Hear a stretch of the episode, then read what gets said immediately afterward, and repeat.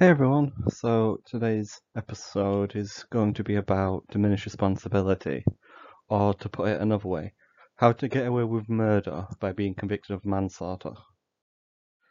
So, first and foremost, what is diminished responsibility? It's one of the three special defences to murder. The other two are suicide pacts and loss of control. Uh, usually people don't well, law schools don't teach suicide pacts because it's a pretty rare thing. It's dim- diminished responsibility and loss of control are a lot more generally applicable. So it's not going to be something you'll see a lot of the special defense of a suicide pact. And the function of these three special defenses are it relegates what would be a conviction for murder to a conviction for voluntary manslaughter. There's two types of manslaughter. There's voluntary manslaughter, which is a um, excuse me murder charge that was relegated to a conviction for manslaughter because one of the special defences was demonstrated, or one of the other defences that relegates a more serious crime to a less serious crime because it's a partial, not a full defence, was successfully pleaded. And it's involuntary manslaughter, which is what most people would think of as manslaughter. The um, gross negligence manslaughter, constructive manslaughter, and reckless manslaughter. And it, obviously, the involuntary manslaughter is what most people think of when they hear the word manslaughter. Of it's killing a person but by mistake. Uh, and that obviously is not true of voluntary manslaughter. So that's a quick uh, bonus fact about homicide law, in case you're desperate for one. But the special defence of diminished responsibility comes from Section 2 of the Homicide Act 1957, as amended by the Coroners and Justice Act of 2009 and it defines diminished responsibility as an abnormality of mental functioning caused by a recognized medical condition which explains the defendant's acts or omissions in respects to the killing and substantially impaired their mental ability to understand the nature of their conduct, form a rational judgment, or exercise self-control. Now, the Coroners and Justice Act 2009 actually changed the wording slightly they used the phrase abnormality of mental functioning rather than abnormality of the mind. It's a very minor change, but it was believed that uh, abnormality of the mind was too ambiguous and it needed clarification. It doesn't, however, appear to have substantially altered how the law actually works. It doesn't appear that there's going to be a lot of people who would previously have been able to plead diminished responsibility successfully who are now going to be denied it because of the change in wording. And as a final point, in case you wonder why a person would try and run diminished responsibility, which is obviously a partial defence rather than an absolute defence that leads to an acquittal. It's because murder has a mandatory life sentence. If a person is convicted of murder, they get a life sentence. It's really that simple. There's no room for maneuver. The judge can't exercise any discretion. If you're convicted of murder, you get a life sentence. It's just like that. Manslaughter has a maximum life sentence, meaning you can get any um, sentence up to life but the judge doesn't have to impose any specific sentence. Strictly speaking, he or she could, as a Equality Act uh, phrasing of he can mean she and she can mean he, there for you, can essentially give them an absolute discharge if the circumstances would make it just to do so. Although, since manslaughter is a homicide offence, I think it would be exceedingly rare for an absolute discharge. There's going to be at least some form of supervision order or a suspended sentence. it's very rare they're going to just be allowed to walk free. So what does an abnormal mental functioning mean, and what is the importance of a medical condition? Well, the phrasing is deliberately left ambiguous and broad, so that the defence can be applied widely. They were very wary of trying to be too specific and therefore constraining the defence and denying it to people who should be allowed to plead it purely because it falls under a circumstance that hadn't previously been appreciated. For instance, there are a lot of women who are convicted of murder because they'd killed their abusive husband and there was nothing that really could be done. They'd killed a um, person, they'd committed murder. There was very little that could be done for them. However, with a better understanding by psychologists of what's referred to as battered woman syndrome, it became clear that there was a mental condition that was at play here in a lot of these cases, and therefore they should have been able to plead diminished responsibility. That's not the same as saying they would have been found not guilty of murder and convicted of manslaughter. It just means they should have been allowed to at least put the defence to the jury on the grounds that they did have a medical condition that affected their mental functioning. So, the importance of medical evidence is primarily that it's not supposed to be so broad that any little um, issue will protect a defendant from being convicted of murder.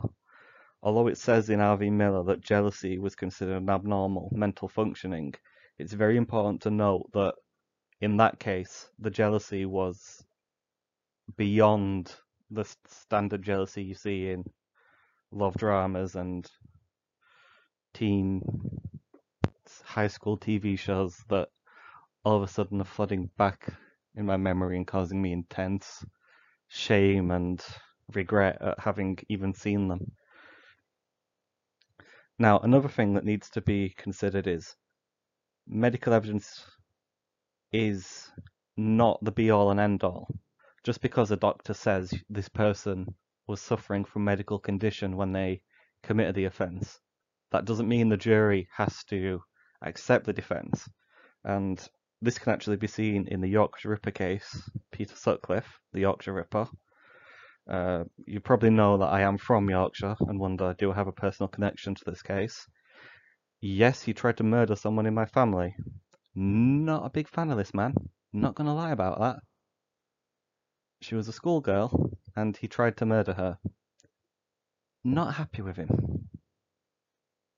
He tried to plead diminished responsibility, and the prosecution were actually willing to accept it, but in a unbelievably surprising turn of events, the trial judge actually asked the prosecution to justify allowing him to plead guilty to voluntary manslaughter by reason of diminished responsibility. And the prosecution then had to justify to the judge allowing his guilty plea. And the judge found it unconvincing and refused to accept the guilty plea, saying it should have it should, and indeed was, put to the jury. Was Peter Sutcliffe suffering from abnormal mental functioning caused by a medical condition, and should he be convicted of manslaughter rather than murder? And if you're familiar with the case, you'll know that the jury's decision was no, Peter Sutcliffe is a murderer. They convicted him of murder and rejected diminished responsibility. So if you look at these cases that I've listed, I think most people would accept that an irresistible impulse to kill and mutilate, as in R and V. Byrne from 1960, is going to be an abnormal mental functioning. The jealousy in R.V. Miller, or the premenstrual tension in R.V. Reynolds, are probably not going to be abnormal in the way people expect it to be. So it's important to bear in mind that the defendant must bear responsibility to demonstrate that the characteristic that impaired their mental functioning is excessive compared to what a reasonable person may experience. Just because you get PMT doesn't mean that you've got free reign to murder people. I'm going to just say that right now in case anyone has somehow got it into the head that you can. And the same is true for jealousy. It has to be excessive compared to the experience of a reasonable person. Now, once the abnormality can be demonstrated, it now will fall to the defense to prove that the abnormality caused the defendant's action. Of course, they might have physically killed them themselves, or they might have been party to a killing. I mean, it's only available for murder, so a killing is necessary. And therefore, they have to prove causation, that it's not just the fact that they have a mental condition that exonerates them. They have to show that the mental condition was the cause of the homicide, and failure to do so means the defense will be rejected. It doesn't need to be the sole cause, however. It needs to be, at a very minimum, a significant factor in causing the defendant to act or fail to act as they did. That would be legal causation. The courts have over the years clarified that being drunk and drinking alcohol is not an abnormality.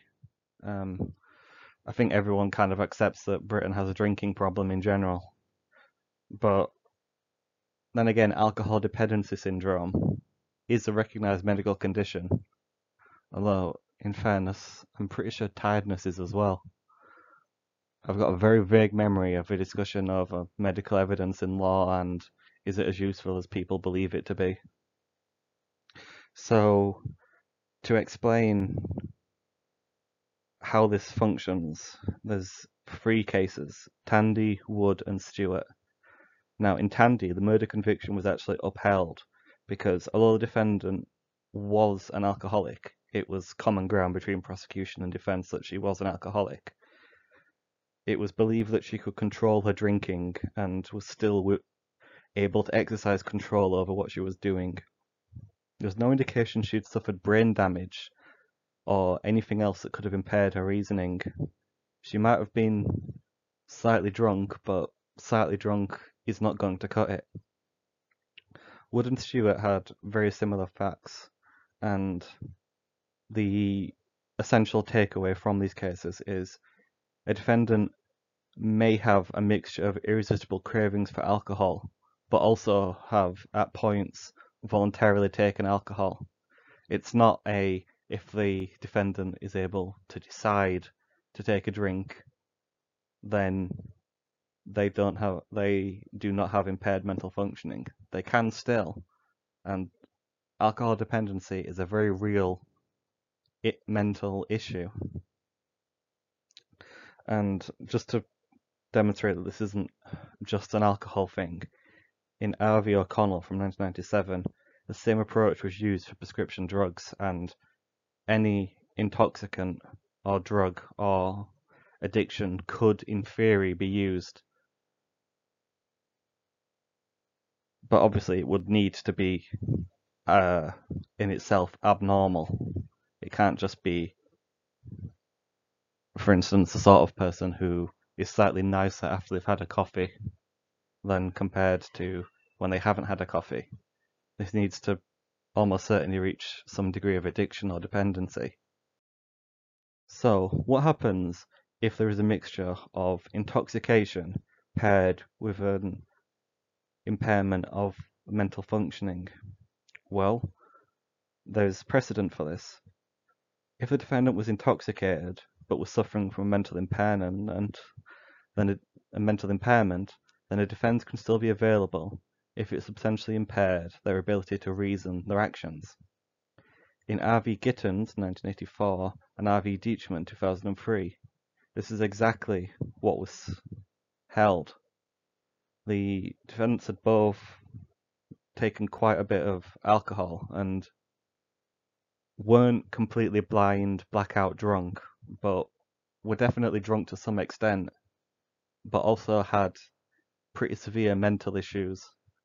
And they felt that between the two of them,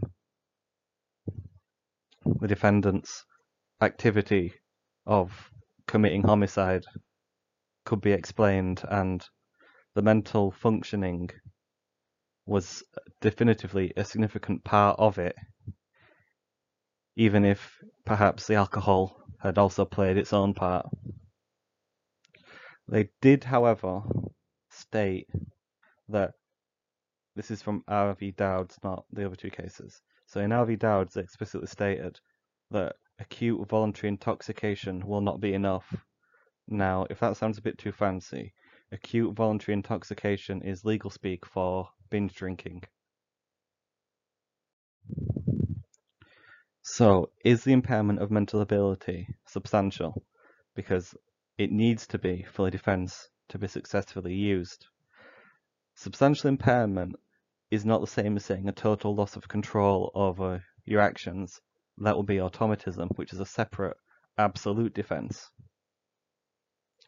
In R.V. Campbell from 1997, the defendant was an epileptic and had frontal lobe damage to his brain, which rendered his ability to exercise sound judgment very significantly impaired.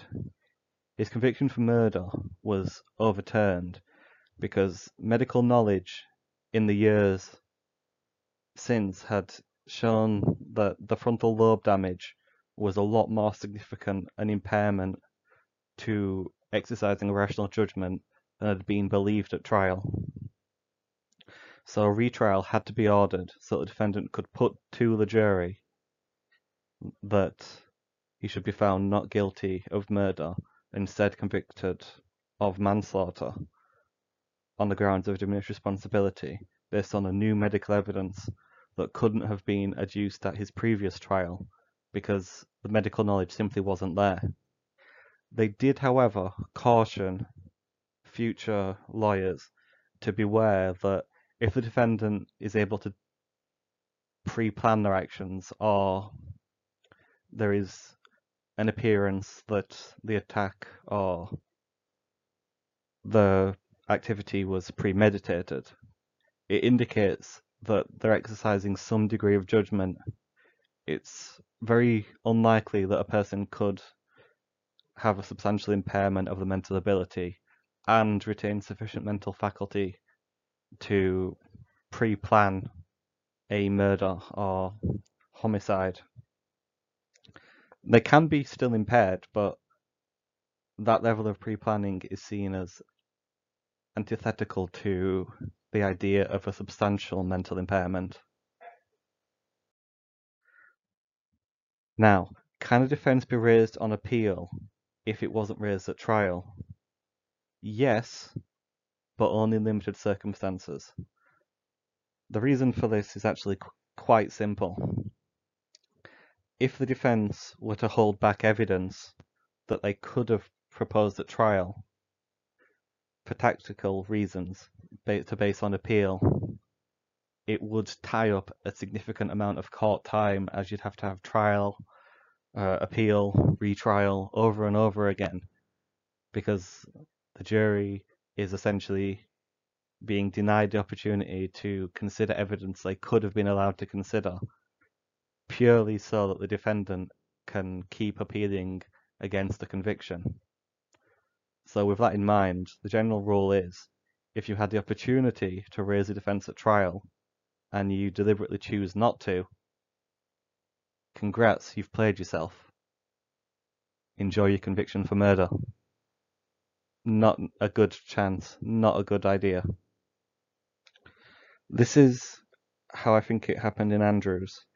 Defence at trial had been focused on self-defence rather than diminished responsibility, although diminished responsibility was proposed and it was raised in court, but the evidence was all about self-defense and the idea that it had been an accident rather than the mental impairment.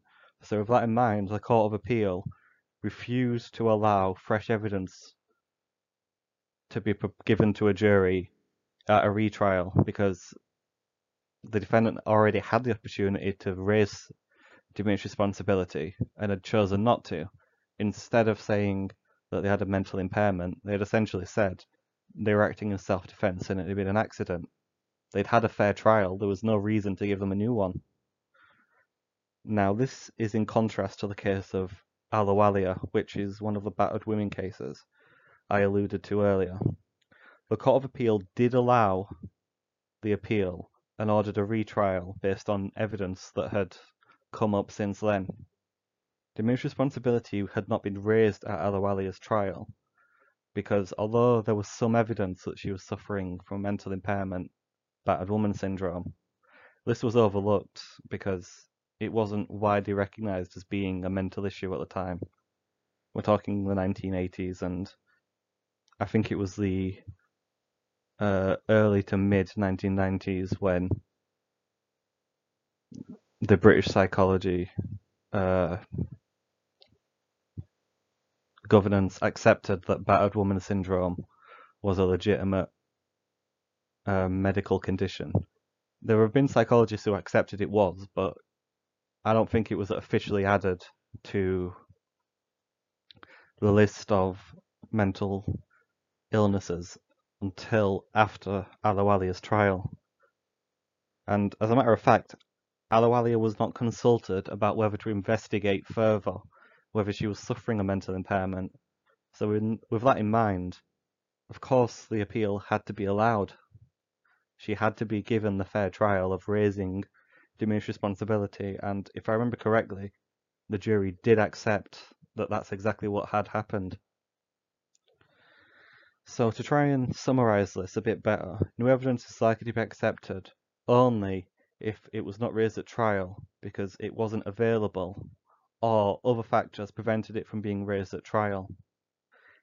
If the decision not to raise the defence is tactical, it's a very, very steep hill to climb before an appellate court will allow you to plead that there's been new evidence and essentially re-argue your entire case. So don't try and game the system. The system is going to fight back. Now, I imagine there's going to be a lot of true crime fans who are going to have picked up on the fact that I use the phrase murder in this um, episode. So, hello to you all. I'm beginning to think you're all going to want me to do a lot of podcasts on this as a how to get away with murder sort of series. I'm not averse to doing so, but I am supposed to be a law channel. Nonetheless, I hope this has been helpful and I hope you enjoyed it, and I'll see you next week.